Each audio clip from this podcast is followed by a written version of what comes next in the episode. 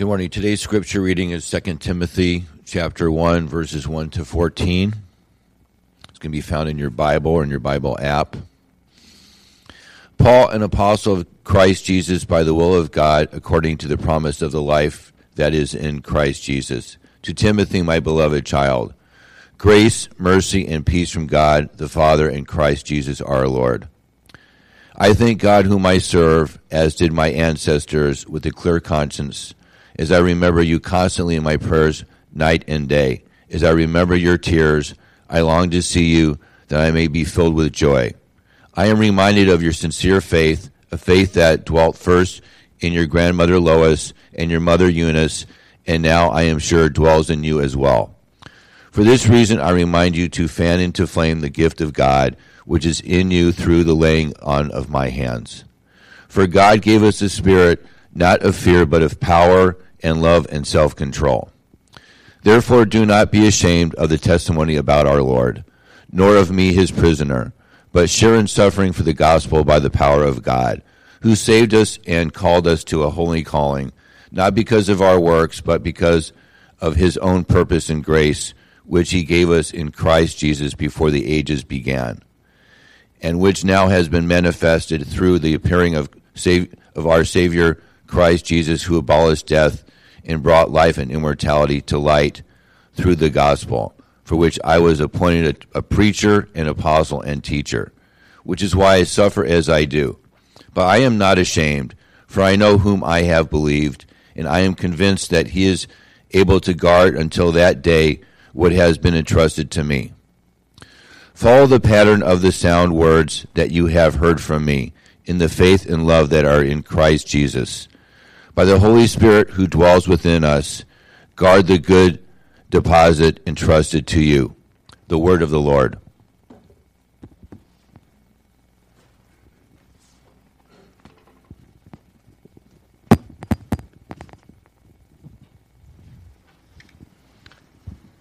This is it. Chap, uh, not chapter, part 8. Uh, the series, Portrait of the Missional Family, which is kind of what, what are all the different pieces of the family of God, the church, as we um, will move into a season next year where we raise up leaders. Um, I thought what I'd do, just to start off this message, um, is to just do a quick recap for those of you maybe who missed a message here or two and as we as we wrap up this series. Part one was the fullness of ministry. That ministry is not just um, what pastors do. It's that everybody, all the saints, and that's you, if you believe in Jesus Christ, um, have ministry. That was part one. Part two and three, we talked about elders. In part two, we called it elders, shepherds, and fathers. Elders are those who shepherd and are spiritual fathers of the family of God. Part three, we talked about elder quality men. That what types of men, what are the character qualities that make up um, the fathers, the shepherds of God's church? Um, one of whom we sadly lost um, this week. Uh, part four, we talked about deacons, whom I called the servant leaders like Christ. All of us are intended to be servants for Christ, servants like Jesus and then we have certain people who are raised up to be servant leaders to unleash the servanthood of the church. That was part four. Part five, we talked about sacrificial male leadership. There is a leadership in the church, and it is of men, but it isn't really like the leadership of the world. It is like our Savior, Jesus, who sacrificed himself and laid himself down to serve others. Um, part one, two, three, four, five, six was about how, uh, how women, how women are life giving. We called it life giving help, and bring a tremendous power into the church by their godliness and by the way they serve others and, uh, and love and give of themselves. And last week was part seven. We talked about following Jesus even though, and it was really about faith. Because we can't just only have leaders in the church, we must also have followers. And even leaders are ultimately followers like Jesus Christ, who himself was a follower, who followed God and willingly submitted himself unto leadership. And today we're going to close up this series um, with a message that I'm calling Missional Ownership and the Deposit of Life.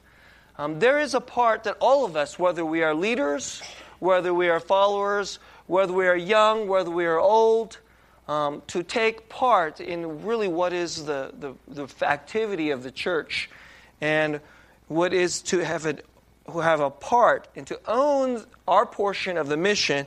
And I, I want to give you a message here what Paul talks about this thing called um, to guarding. What he, he, he charges Timothy what he, call, what he calls and guard this thing that he calls a good deposit. It is really the, that that deposit is really the gospel. Right? is that the gospel is a deposit given to us when we have this faith in Jesus Christ. And, um, and we are to pass this on to the next generations, to pass this on to those whom God has given us. And today I want to talk a bit about our church's mission and all of our stake in it. And so um, we'll do this in three parts. Part one, our mission. I'm going to unpack a, in, uh, and for those of you who took membership class recently, this will, won't be really anything new to you, okay? Um, but I'm going to unpack in, in brief form our, our church's mission. Part two, um, I want to talk about this thing called the deposit of life, what it means to have mission ownership. And then part three, um, I'm going to close uh, with a story. Tell you a little story about something that's happening in our church. It's just one, you know, just instance of how God is doing this in our church. I'm calling this the beauty of the Jesus centered family, which is we, we, like to call our church, okay? Um, part one our mission. If you have the, actually, if you have the bulletin before you, I, should have brought this up. If you have your bulletin before you, uh, right here at the top, our church's name is San Jose New Hope. And under that, it's, you might see a little tagline that we would love for you to know, get to know. And um, that because this is, this is who we are. It is a statement of who we are, our identity, and what we do. It is our mission. So, what does it say here? The Jesus centered family, that's who we are. And that means, and let me just unpack that a little bit. Why are we a Jesus centered family? Because we are based upon what Jesus has done for us, not what we could do our, for, for ourselves. And the proclamation of what Jesus has done for us is the gospel. We're based upon that work we are a church, a family of God, fully built upon the gospel, the word that brings life to people. That's one. We are a Jesus centered. We are not just individuals who just chose this. We're not consumers. We didn't just show up here and said, "Oh, you know what? I like I like this shop. That's why, you know, like I like Korean food and therefore I like to go to this supermarket." called the Korean market, all right? Or I no, I like this supermarket over here because I'm Indian because we're shoppers, right? Or I like this supermarket because I'm American. It's called Lucky's, right? Or Safeway. We're not consumers here. We're not religious duty keepers because we're just or nor are we just simply good people and well good people do good religion. That's not what we are. Really, ultimately, we're a family a family built upon God by what He has done for us through Jesus. That's why we're a family. Nobody's just a mere autonomous individual. That's another portion of what it means to be a family. You're not just here and your life is just your own. You don't belong to yourself. You belong to someone else. You belong first and foremost to God. You owe Him because uh, He bought you with a precious price. Jesus bought you with a precious price by grace, not by what we deserved. You don't get this because you can earn it. And you're not an orphan. You have a father. And you're not alone. You have brothers and sisters. This is who we are. And all those who give themselves to Jesus, you, you, never, you never can be your own Lord. You never have, your, have a stake in only your own life. And you're never alone this is why we have such a thing called church. And the church is not primarily a building, it is not primarily an institution, it is not primarily religion. I know all these things are parts of it. There is a religion, if you want to call it. There is a doctrine. There's a whole set of things that we believe. And there's a whole set of things, a life that we practice. There is a building, yes, because well, because I don't want to be worshiping outside, especially when it rains. Okay, and um, and we have symbols of what we believe: a cross. We have names of of this that, that distinguish us from other people. Christianity, um, but ultimately, even beyond all these things, and there's an institution, but even beyond all these things, we're a family, a family that endures forever and forever, even conquering death. Even though one of our most important family members this past week, he passed away. He doesn't cease to be a part of our family. This family conquers death because Jesus has conquered death. This is all part of who we are Jesus centered family. That's who we are. But we also have a mission. And it's encapsulated here. Um, the gospel must go out into all the world. And the mission of the church is to proclaim the gospel into, I like to think of it as three target groups. All right? Number one, we proclaim it into our local city. All the people in who where we live, into our town, into our neighbors, to that do not know Jesus Christ, who are lost in their sins, who are lost in their own autonomy, who are worshiping money rather than worshiping God, who are worshiping sex rather than worshiping God, who are worshiping power and status rather than worshiping God, who think that their life only belongs to themselves instead of being part of a family, who they, though they may have a mom and though they may have a dad, but actually they act like orphans because they think really life is all about me. Instead, we want to invite them into this glorious family. First, we reach our city. But then, in even reaching our city, we reach the next generation because people aren't born. They're not born believing in Jesus. So even our own children, they are a mission field. So we reach and we cross into the next generation. And I don't know if you've um, realized this about uh, much of even our culture. Our culture has become so very selfish that more and more we don't care about the next generation. There are, it is quite legal in, in, this, in, in our culture to kill the next generation. It's called abortion. Um, we abandon the next generation. Um, more and more people don't care about their children. They abandon their children in all kinds of different ways through, through divorce, and I know that's not, know it's a very painful subject. Uh, they move away from their children, and then they don't know them. And then, of course, we don't care about the next generation just by ignoring them. And then they often grow up and don't feel that they have people in their lives. They don't have older brothers and sisters. They don't have fathers. They don't have uncles. They don't have aunts. And people walk throughout their lives as if they don't know what life means. They don't know what their purpose is. They don't have people to support them. They don't have people to love them. And we seek them. We seek our next generation. So if you're listening to this message and uh, you're a college student, you're listening to this message and you're 12 years old, we love you. We seek you. You're a part of our mission. This is what it means to cross into the next generation. And all those of you who are here, especially in first service, a number of you are here because you absolutely care about this. You're here serving um, little ones in our children's ministry, or you're serving our teenagers to impart to them the gospel. You're absolutely doing exactly what we believe our church stands for. That's part of our mission. And we are a Jesus centered family crossing generations, and we don't believe that this church, this church was planted by Korean American immigrants.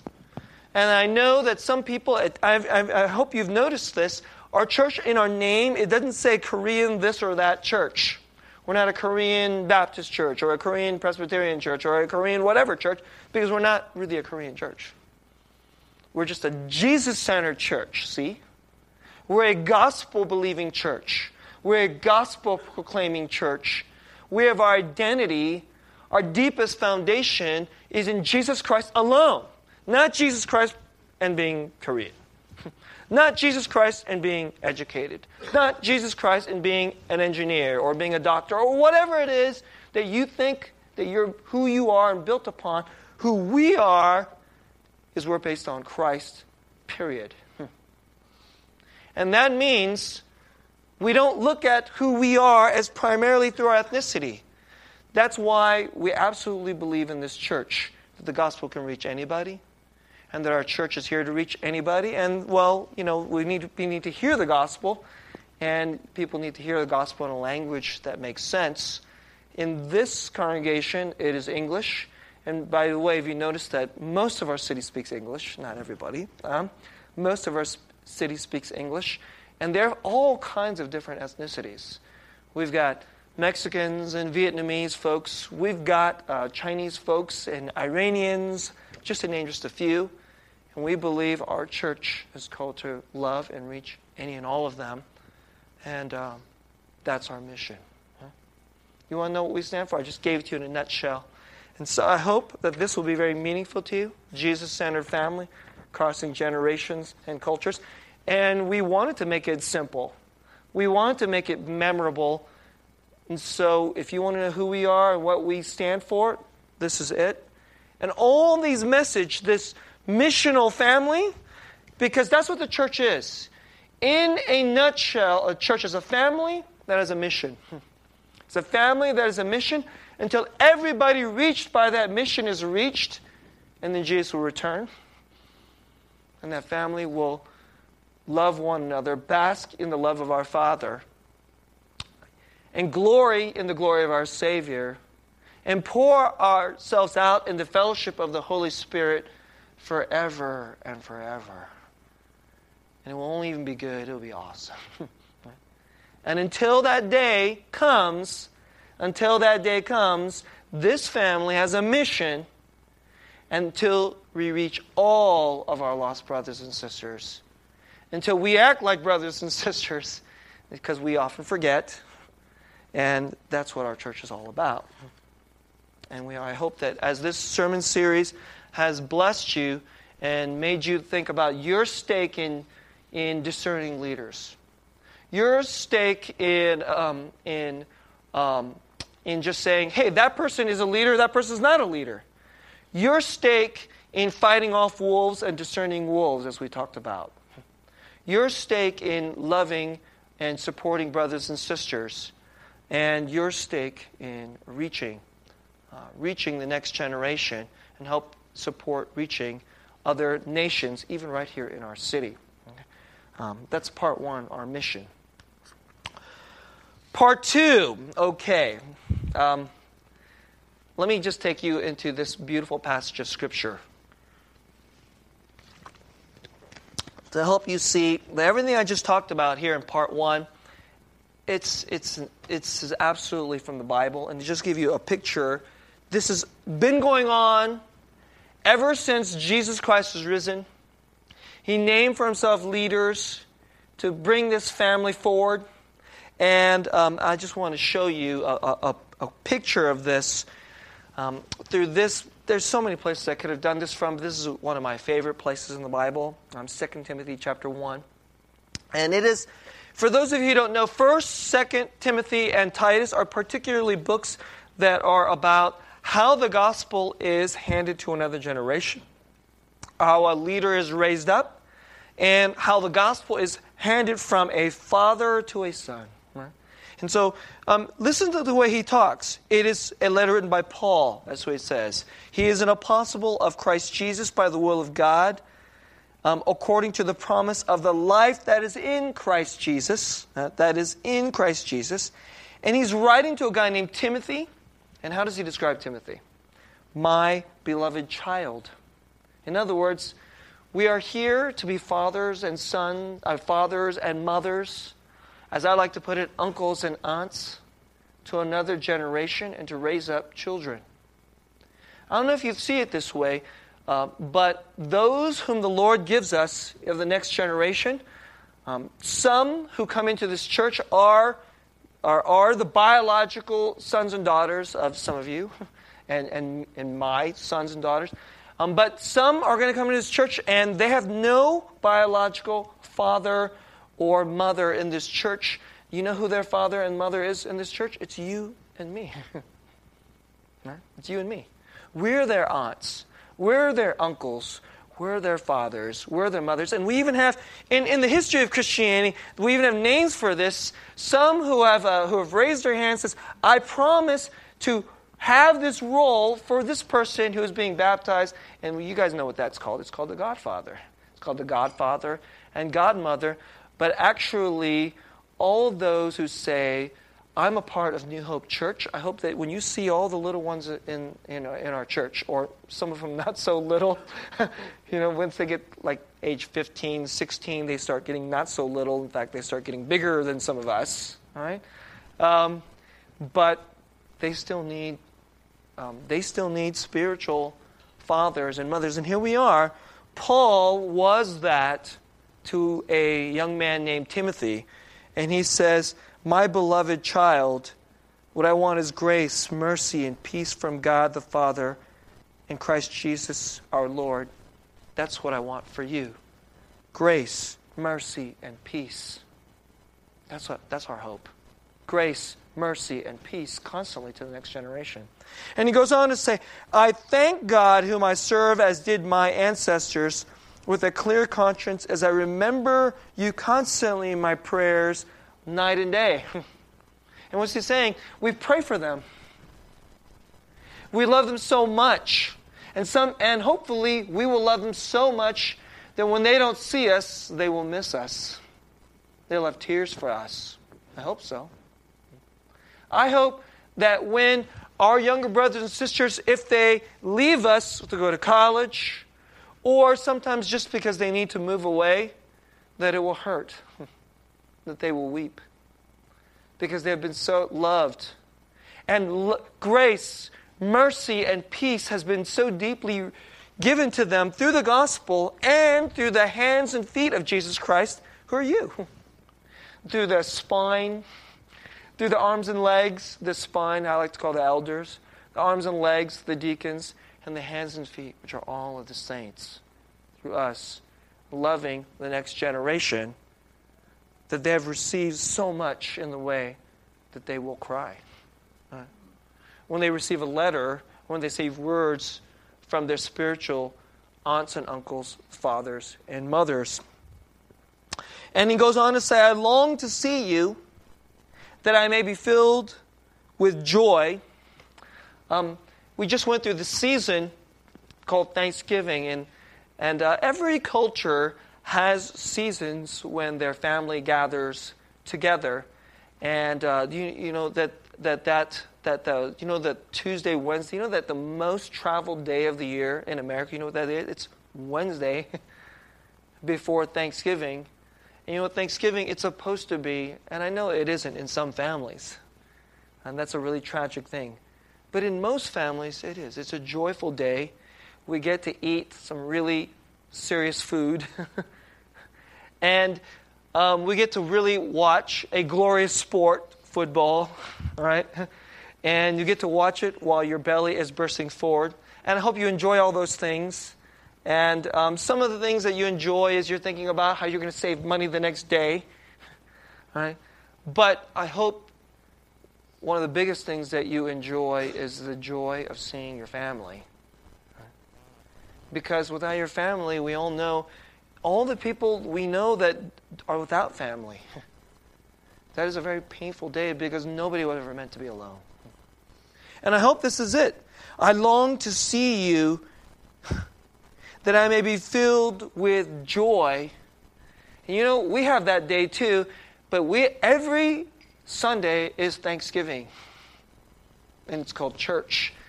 When we have worship, and then we like to have a meal, except we just don't eat quite as much.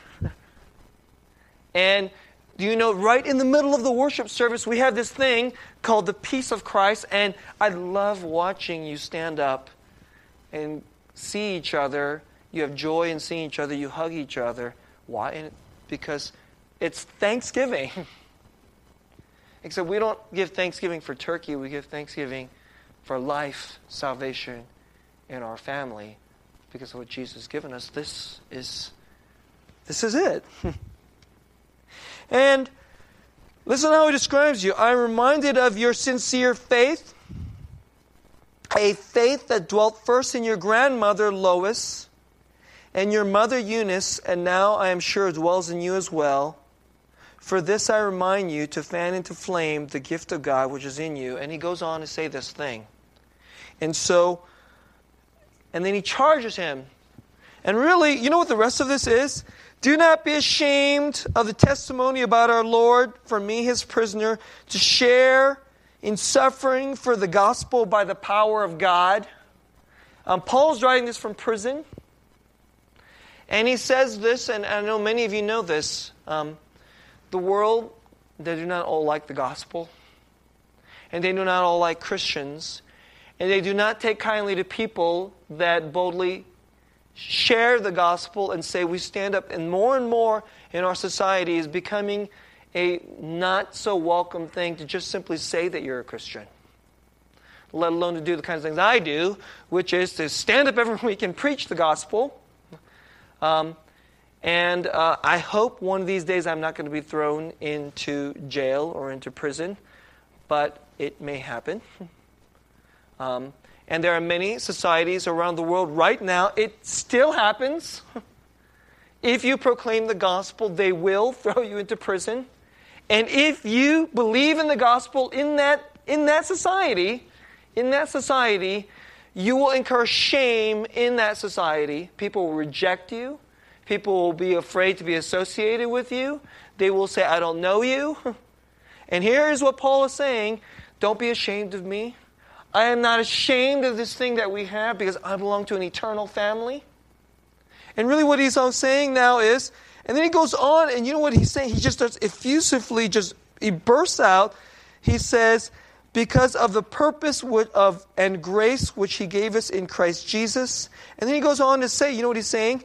That through the appearing of our Savior Jesus Christ, he abolished death and brought life and immortality to light through the gospel. It's just funny how he says all these things because this thing he's saying that Jesus Christ brought life and light through the immortality of life. You know what he's saying? Well, he just said the gospel.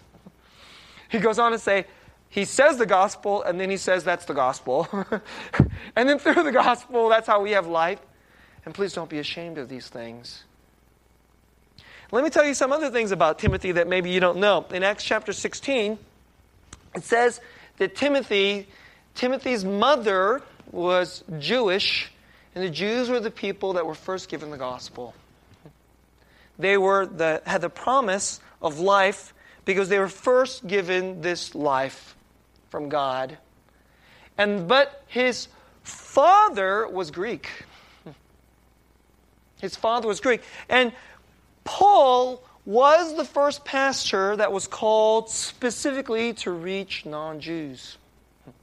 To reach those who are not of the same ethnicity, who don't have the same heritage, that don't know the Bible, and the gospel is given to this young man named Timothy. And Timothy is, here he is, right in his own body, is right in his own body, is this vision of crossing the generation and and of the ethnicities and of into the next nation every nation every ethnicity every culture he represents that the gospel must go into every culture and there's a movement right in his own family that is going on. And you know what that's happening? That is the movement we believe in in our church. We believe that movement is not just this strange thing that happened from Paul to Timothy. Paul, a spiritual father who is Jewish, who pours, his, who pours the gospel into a spiritual son who is half Jewish, but he's actually culturally he's Greek. He's culturally Greek, He's ethnically Greek. And now, as the gospel gets implanted into his heart and his life, you know what's happening? I don't know if you realize this. You know what's happening? That is a down payment. And this is what Paul calls a deposit. Because what is a deposit? A deposit is a down payment, it's a money that you give down, which is a promise. It is a promise of more to come. That's really what it is. And so when he says this, Guard this deposit. There's a gospel. The gospel is given forth. Someone received life. That person that receives life is a gateway to a whole generation being reached and a whole nation, a whole culture being reached. So if Timothy is reached, because Paul is soon going to die actually. And Paul typically, every leader of every generation is generally good at reaching his generation and maybe the next generation. But if the next generation after that's going to be reached, one who is younger who can reach that next generation must be raised up, must be poured forth into. This is how the immortal life we are given by grace through Jesus Christ passes on, and the family of God, whom Jesus promised that the gates of hell will never conquer. This is how the mission and the identity, the eternal family of life will never be defeated. Because actually, if you look at it just by our eyes, the church is in danger, although it's never going to happen. The church is in danger of, at any given generation, the church could die. And the church will never die. But let me say this this is, and I don't want to scare you too much, but in any given city, and in every given ethnicity, and any given culture, in any given place, the church could die out there. But Jesus promised that in this world, the church will never be defeated by death, sin, Satan, hell, lies. Nothing can defeat us and this is how it happens. So in Timothy, as he reaches Timothy, his son, he reaches another generation. But as he reaches Timothy, who is Greek, you know, he's reaching, that is a deposit. It is a down payment. It is a promise, a power of life to reach not just one man, but to reach Greeks. That's what it's about. If one Greek son could be reached, guess what? all the Greek sons and daughters, and their sons and daughters can be reached. That's what it's about. That's the deposit. So, what does he say? I'm in prison. They may kill me, and that's what happens actually. But don't be ashamed. Guard this deposit of the gospel. Your, guard this work that is happening in you, for you are the promise that all the Greeks can be reached. Believe this. Live for this. Don't be ashamed of this. And then do it unto others. That's what he's telling. That's the passage. This is why we believe this. It has been happening ever since this was written.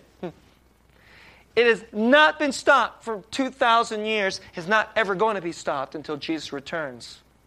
And any church that's worth its salt believes this. They will sacrifice their time, their energy, their gifts, their money. This is why, in a couple weeks, um, we're going to send a team, even if it's a small team, they're going to wake up at 6 a.m. They're going to drive all the way out to Fresno to reach a few children who have already been reached by their Vacation Bible School Ministry, VBS, to encourage them, to give them gifts, to pour pour, to give them rides to the special Christmas service and to let them know that there is a Savior named Jesus born. And they are a nation, a culture called the Hmongs, H M O N G, a very poor and downtrodden people. And if you will give your gifts, and if some of you will go, what is happening right here in this book, we are doing. And it is our great privilege and it is an incredible joy. And you know what's going to happen? What's going to happen is a few of us are going to go, and some of us are going to give our gifts, and we're going to pray for this team that's going to go out to Fresno to reach Hmongs.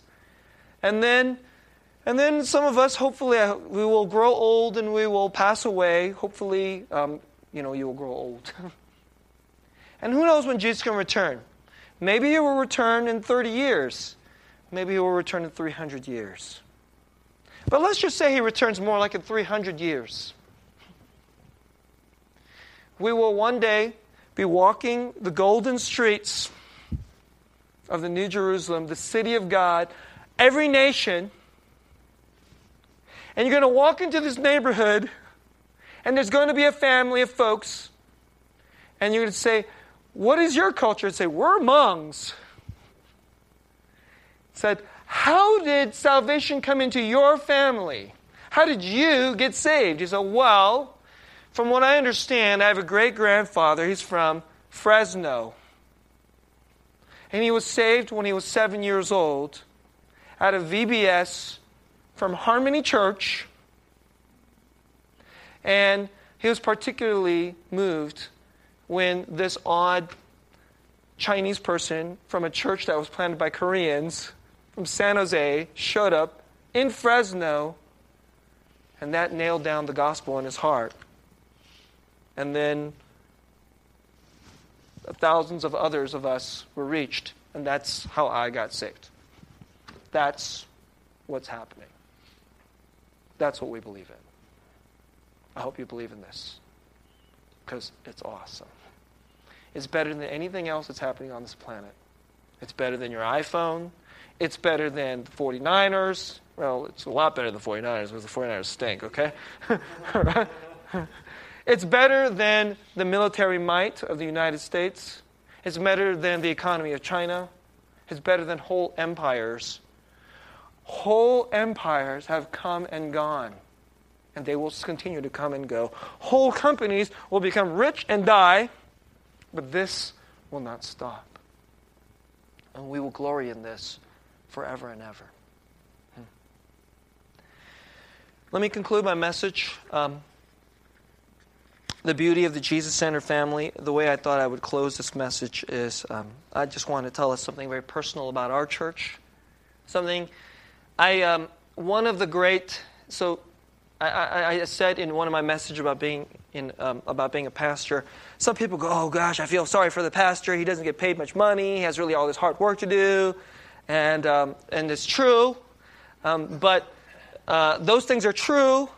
And uh, sometimes the work is like really painful, um, visiting people who are suicidal, you know, uh, begging people who want to get divorced, uh, mired in their, in, in, in, in their blindness, right? Um, trying to love some young kid who hates God. Uh, just filled with his own selfishness. I mean, these are some of the things we get to do as pastors. But, okay, but one of the things I get to do as a pastor, as one of the spiritual fathers, is I get a front row seat to this thing that I just told you about. Share with you a little something about that's happening that all of the, our church has a stake in, and you all do. You all do. Just because I'm the pastor, I get kind of maybe a disproportionate amount of the credit, which is really false, I actually think. Right? because we're blind and we give credit where credit probably isn't deserved, and I probably get far too much credit than is really deserved. But I do get a front row seat in this uh, at times. It's really so you should be jealous. Front row seat is better than back row seat. A lot of you have like mid row seats and back row seats. I get front row seat, so hey, you know, you want you want to get a front row seat, then you know you, you need to do you need to get toward the front row, the, the front front line here, um, I want to tell you about what I did um, um, the week of Thanksgiving. It was a glorious week for me. Um, we have rewards for being a part of this mission. It's not, it's not the normal kind of reward that the, it's not a reward that the world can give you. It is not a reward that anything can be bought on this planet. It's not from money, it is not by achievement, it's only by grace. It is by grace and mercy and peace which can only come through Jesus Christ crucified, Jesus Christ riven, and believed. Right? And the new life of the Holy Spirit which is given inside of us. Um, the week of Thanksgiving, I had a young man stay at my house um, a number of you know him. Some of you don't know him. His name is Sean Brown. Um, Sean is, uh, is let, well, let me, uh, I wrote this down. Sean is um, a Paiute Native American. Um, he was saved through our outreach ministry, uh, through a praise night, and through a basketball camp we ran. uh, I had a reservation a Native American reservation called the Bishop Paiute Reservation. It's out in a town called uh, Bishop, which is on the other side of the Sierra Nevada Mountains, for those of you who are new to our church. Um, And our church has been going out there to engage in this next generation, crossing cultures. And in this case, we're cross, trying to reach the next generation of Paiutes. And in, um, in Sean, Sean is a Timothy to me. Um, Sean is very much, I consider him a son. Um, when he sitting at my dinner table, he sits and laughs and eats and talks just like Hudson, actually. it's really not any different. He sits there just as comfortably. They laugh with him. They hug him. They joke with him. all right? His sisters lean on him. Right? And pull on him. Elizabeth adores him just the way she adores Hudson. It's really not different. Um, last summer, this is how it came about. Last summer, our church went out to Bishop, and um, and I I apologize to Sean because I'm busy when I'm at Bishop. I'm busy meeting different leaders and you know trying to help that mission take off, and and I'm especially the Lord has given me a special relationship with Sean to um, mentor him, love him, disciple him. And I don't get to see him all that much, obviously. And I apologize that I didn't get to see him. And he says, and he says, I, I fully understand. I fully understand, Pastor Seuss. He says, I, he goes, of course, I'm disappointed I didn't get to see you as much. I said, you know, Sean, let's, let's, can we do something else? I said, you think it's possible for you to come to San Jose? When do you get off of school? And I said, out in San Jose, some of the kids get a whole week off of school. What about you? He goes, we, I get a whole week off of school. I said, oh, oh, really? I said, oh, really? So if I raise some money up and get you a plane ticket, you think your mom and dad would let you come out to San Jose before Thanksgiving? And he said, um, I think so. and I'm so grateful to his mom and dad. His, his dad's name is Craig, who is, so get this. Um, you think when I tell you that Sean is like Timothy, I'm not kidding. Um, Sean's dad is Paiute. His mom is Croatian. so just like Timothy is, he's got two cultures in one world. He's got, just like Timothy, Sean is the same way. Right? And um, and we went out, and so, and he has a spiritual father who's not the same ethnicity as him. I'm, in, in, in, in my case, I'm Korean American, coming from a different city. Uh, Paul grew up in a different city than, than where, where Timothy was. And um, I, and I said, and so I don't know if you know this, um, Sean is, is basically a straight A student, which is unusual among Native Americans. Right? He's a very studious boy and you can throw him hard reading, and he will not only do it, but then he'll read it again because I didn't understand it the first time.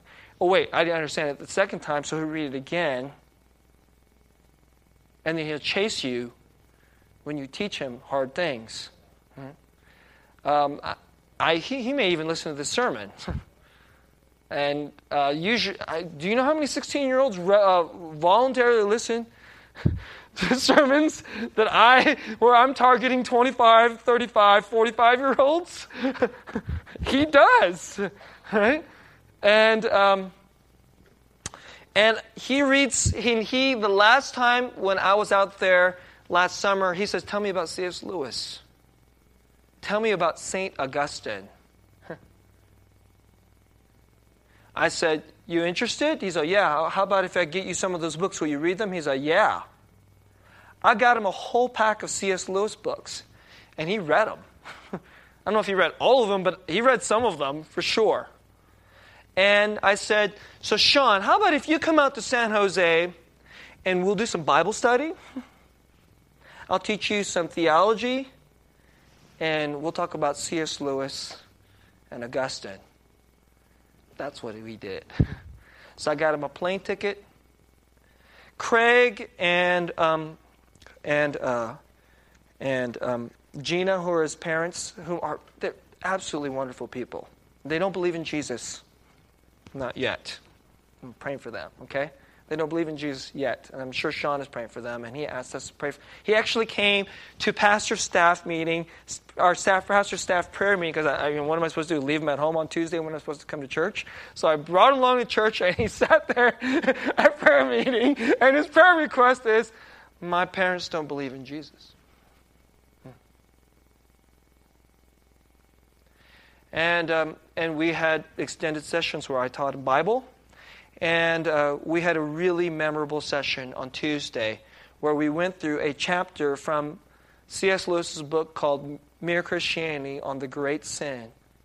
And it took him to the heart of the gospel and how the gospel overcomes our worst sin, which is pride. And he was riveted. I said, This 16 year old boy is getting things that I got 45 year olds don't get. my, some of my elders sometimes I wish don't quite have this. And all the time I'm here teaching this boy, I am this is what's this is what's happening inside of me. inside of me, my mouth is like like, are you for real, kid? That's what's happening inside of me. For hours, I would teach him, I would just throw him this hunk of like spiritual meat and throw it straight in his face and he would just eat it and come back for more. And you think this is just me? It's a family endeavor. So you all have a part in this too. So this is what happens. Um, so on Wednesday morning, we're in the middle of this, you know, this like intense Bible study lesson. I get this phone call. I don't recognize the phone call. I'm like, I don't know who is this. I'm like, uh, I don't know. Something told me. Normally, if I don't recognize the, the call, I don't pick up. But just something told me to pick up. So I said, okay. So I picked up. You know, like really, I'm kind of irritated because we're being we're doing something really important. But I answered, and this little voice is on the other end, and it's Ellen Kwan. Ellen got her mom's cell phone and said, I heard Pastor Sis that Sean is at your house. I want to see Sean before he goes home. I said, Sure, Ellen. I said, Ellen. I go. I go. Sean actually is going to his uh, is going to go hang out with his brothers today, and he's so at two thirty that afternoon. I was going to lose Sean, and he was going to spend the night at Christina Amores's house. So if you, want, if you don't believe this thing, this crossing next generation, and Christina Amores is one of the most important lady deacons in our church, right? Christina Amores is Korean American, but her husband is Filipino. And her sons are dear friends of Sean. So here we go. You got half Filipino, half Korean kids who love the half Croatian, half Paiute kid, and the gospel's getting into all of them. And his aunt, Christina Amores, who loves Sean, says, I'll take him He'll have dinner with us. She takes all the it was, so it wasn't even just her sons. Like like three other. When she picks up Sean, they were like, oh, there was a whole bunch of dudes. they were all there. Like, yeah, we're gonna have, hang. We're gonna hang out with Sean, our brother. And I said, and I told Ellen, I said, before they come, if you get your mom, are you? If you can get your mom to get to our house, I'll take you out to lunch with Sean and my kids. And so she said, Great, Sis. Hung up. And uh, as it right toward lunchtime, Mrs. Kwan came. She gave Sean a hug. I almost started weeping right there. And Ellen gave, and she she adores Sean. And Sean has this way of treating Ellen and Elizabeth just like they're his little sisters. Right? And we went out. I took him to our, my favorite pizza place in town called Cicero's Pizza. And I surprised him. I, I, I, I was actually thinking, maybe I'll ask Sean to pray. And, and so, right, we were sitting there. So it was um, me and um, my daughters, Laura uh, and Elizabeth. And Hudson had come home from school. Uh, well, Hudson didn't have school that day. And then, um, and Ellen. And then later on, Grace showed up. And I asked Sean, Will you pray for our meal? With this glorious pizza sitting in front of us. And and he looked a little surprised when I said, Would you pray for us? Because I'd never really quite put, asked him to do that before. And I wasn't sure if he was going to go, oh, because some people fumble around. They're like, okay, I have to do a little piece of religion now. Because instead, he bows his head, took a moment, and he said, Father. And from the bottom of his heart, he prayed to his Father. That prayer was my reward. He's, here's something what he said. He said, Father, I am overjoyed. That's the word he used. I am overjoyed to be with my family. So thank you. Thank you. Thank you. And then he went on to, and then he said it all over again. he said it once, and then he said, Because I am right now, I am so overjoyed. I don't know what to say. I just want to say, Thank you. Thank you. Thank you. And if you can have this amazing boy, see, in Sean, you don't have just one Paiute kid being reached. You have the Paiute nation. That is a deposit of the Paiute nation. And we are all called, just like Alan, just like Mrs. Kwan, just like Benji,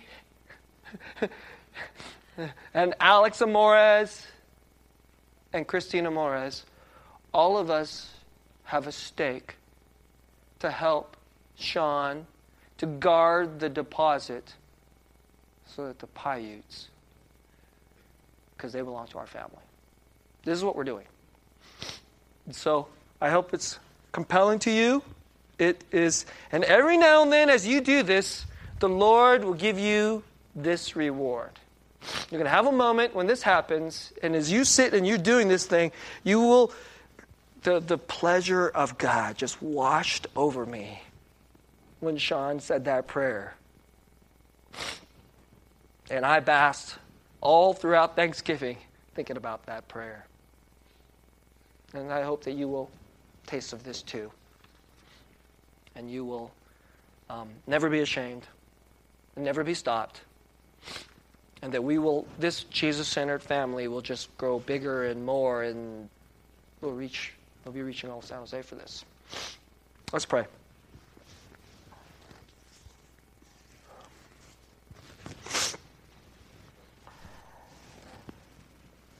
Lord thank you for sean. Thank you for ellen. My dear sister and partner in the gospel a dear little girl who is mighty in Christ.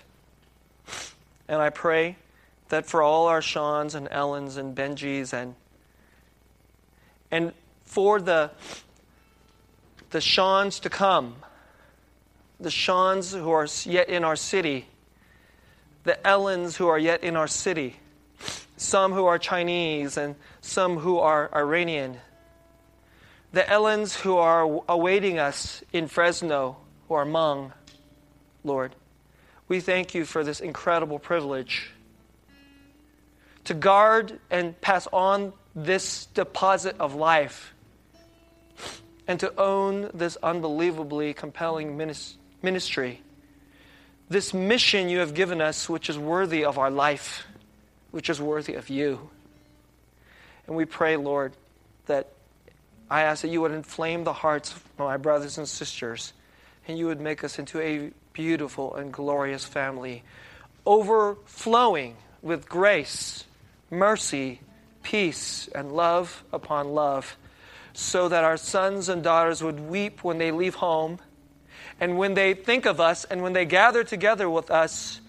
Every Sunday will be Thanksgiving Sunday and whether we're eating turkey or whether we're eating kimchi or whether we're eating pizza, our heart will say, Thank you, Father.